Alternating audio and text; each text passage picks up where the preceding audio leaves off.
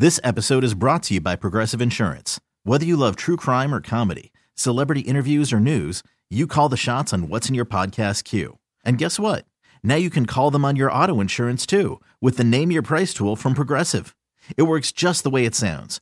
You tell Progressive how much you want to pay for car insurance, and they'll show you coverage options that fit your budget. Get your quote today at Progressive.com to join the over 28 million drivers who trust Progressive. Progressive Casualty Insurance Company and Affiliates. Price and coverage match limited by state law. My next guest has been talking with me on the air for decades. Shoot, I remember when I did college basketball with Sean Devaney. For years now, he's been the NBA guy for The Sporting News, and he's our guy tonight here on CBS Sports Radio. How you been, Shorty?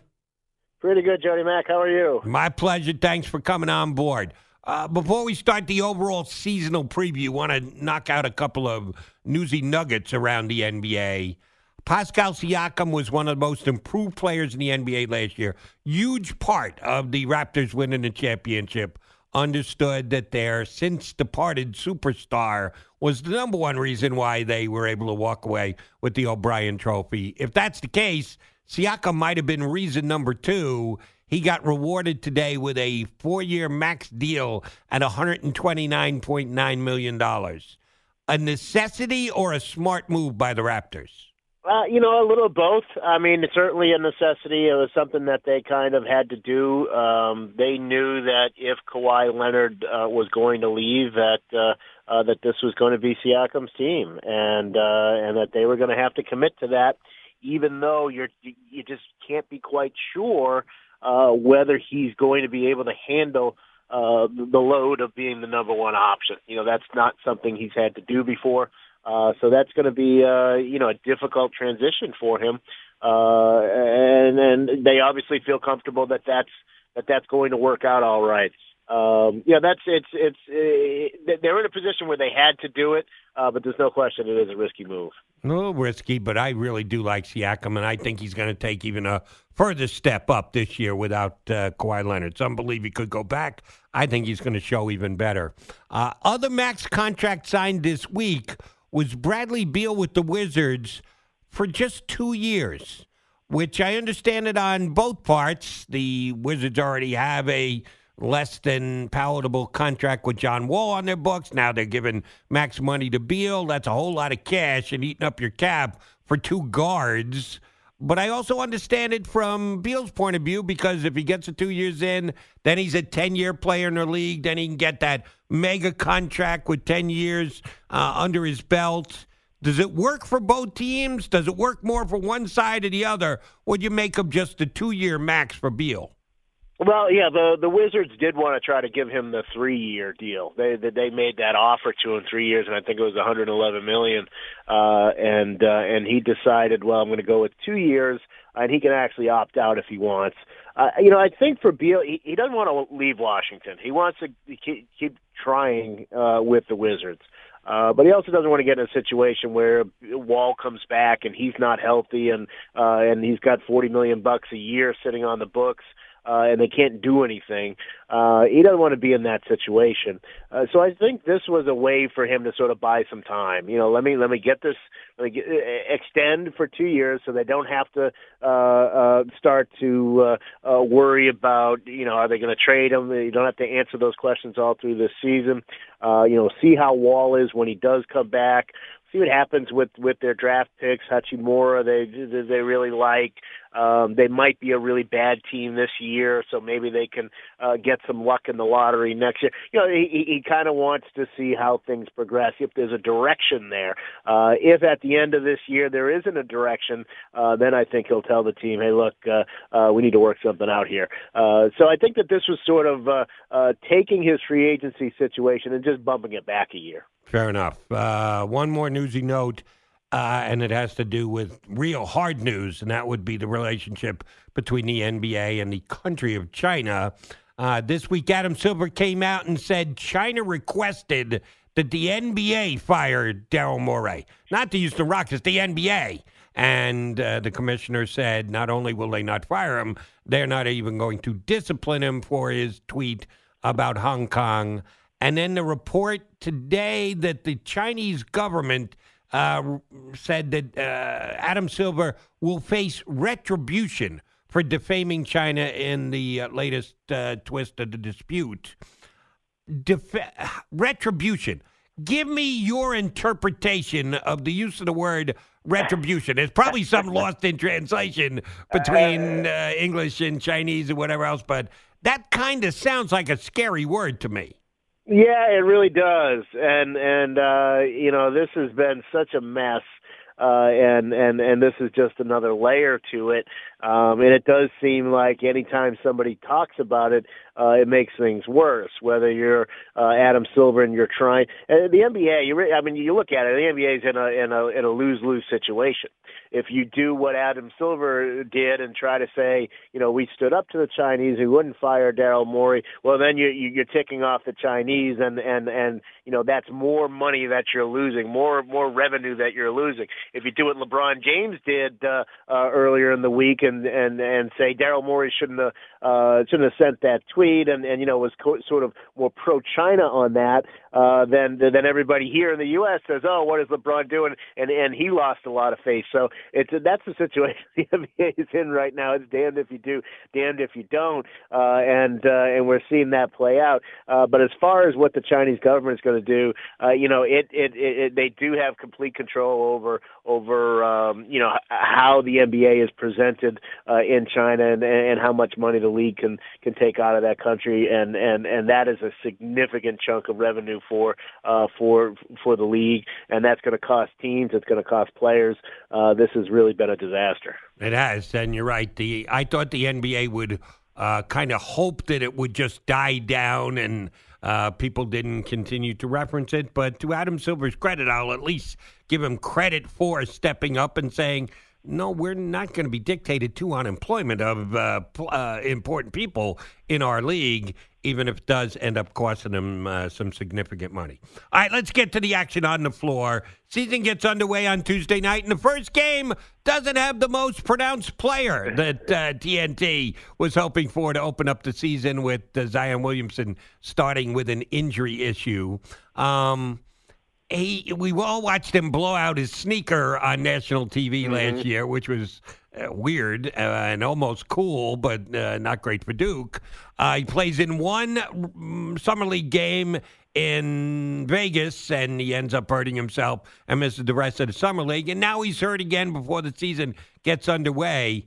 Is that a worry for the Pelicans? Is Zion Williamson a potential always injured guy, or is it much too early to say?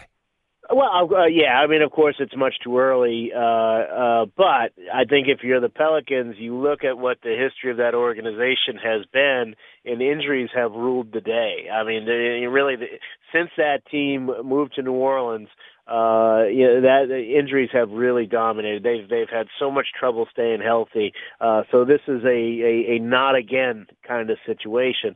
And you know, it's something that, especially when you get a knee involved, you start to wonder if there is maybe a meniscus problem. You know, something that is just slightly amiss.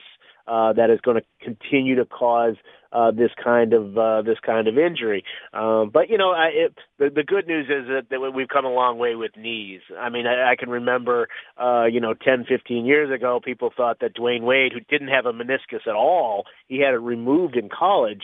You know, that he was going to have trouble once he hit 30, and of course, you know, he played to 37. So you know, yeah, of course you're worried about it, especially if you're the Pelicans, given their history. But you know, I just think it's too early. We'll have to see, you know, sort of how this develops. Understood, and I hope that's the case. That this is not something that plagues him his entire career, because I think he's a special player and can be one of the best in the NBA for the next decade and change.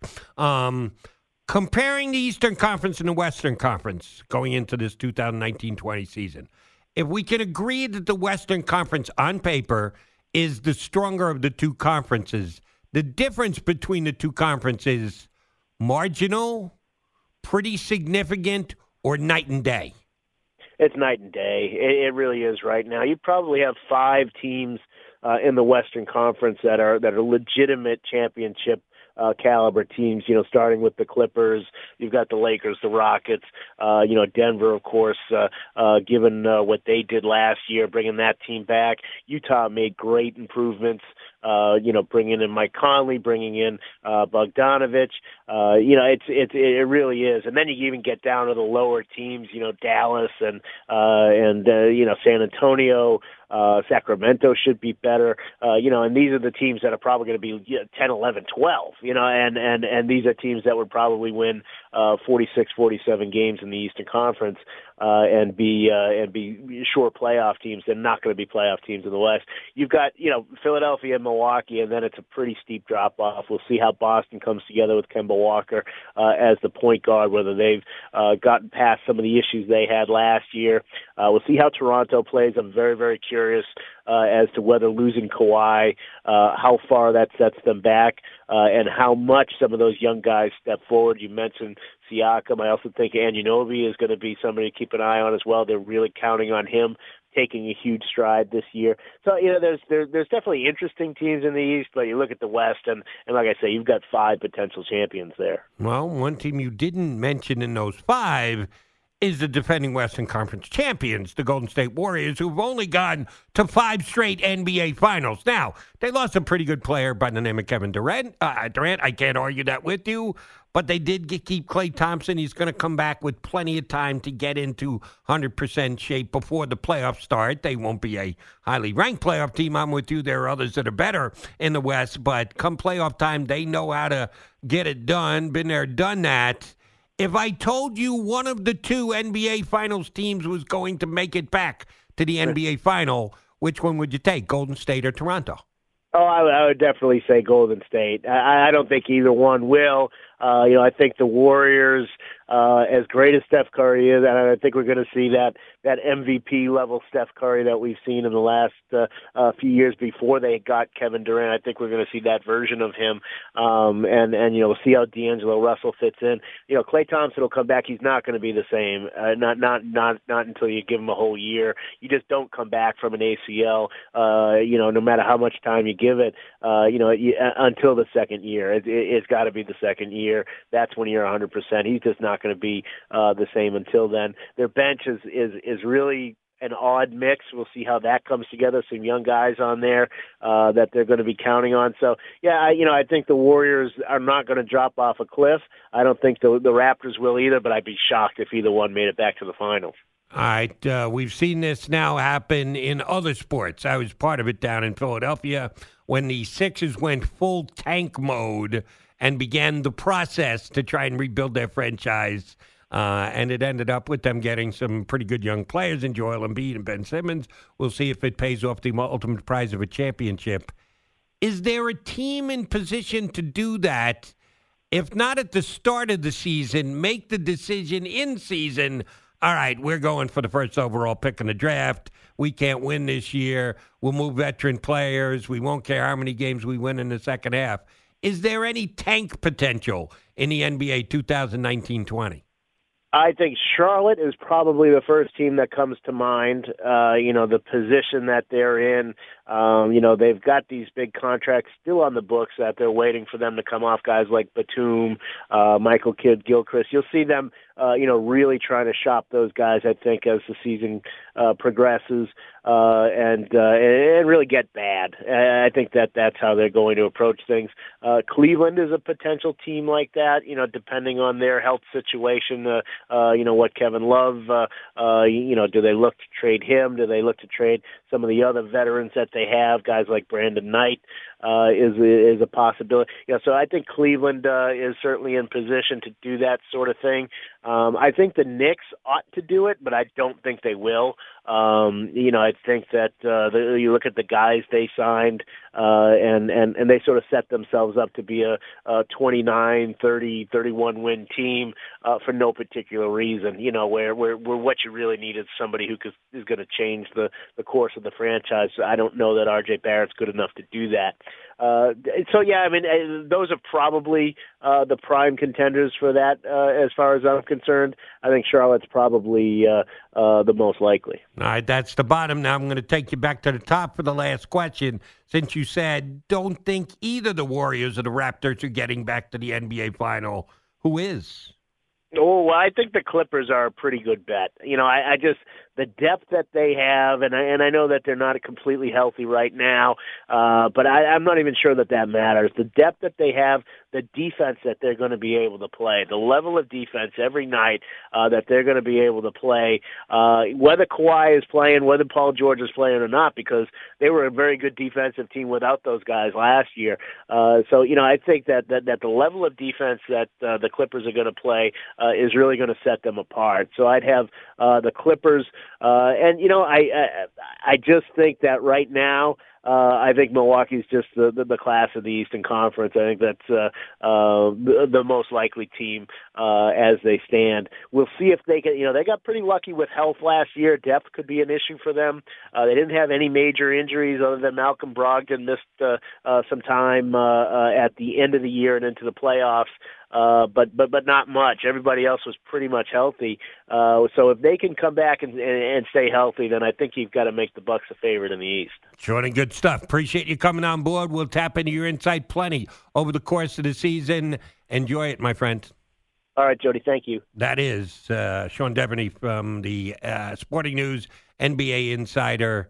This episode is brought to you by Progressive Insurance. Whether you love true crime or comedy, celebrity interviews or news, you call the shots on what's in your podcast queue. And guess what? Now you can call them on your auto insurance too with the Name Your Price tool from Progressive. It works just the way it sounds. You tell Progressive how much you want to pay for car insurance, and they'll show you coverage options that fit your budget. Get your quote today at Progressive.com to join the over 28 million drivers who trust Progressive. Progressive Casualty Insurance Company and Affiliates. Price and coverage match limited by state law.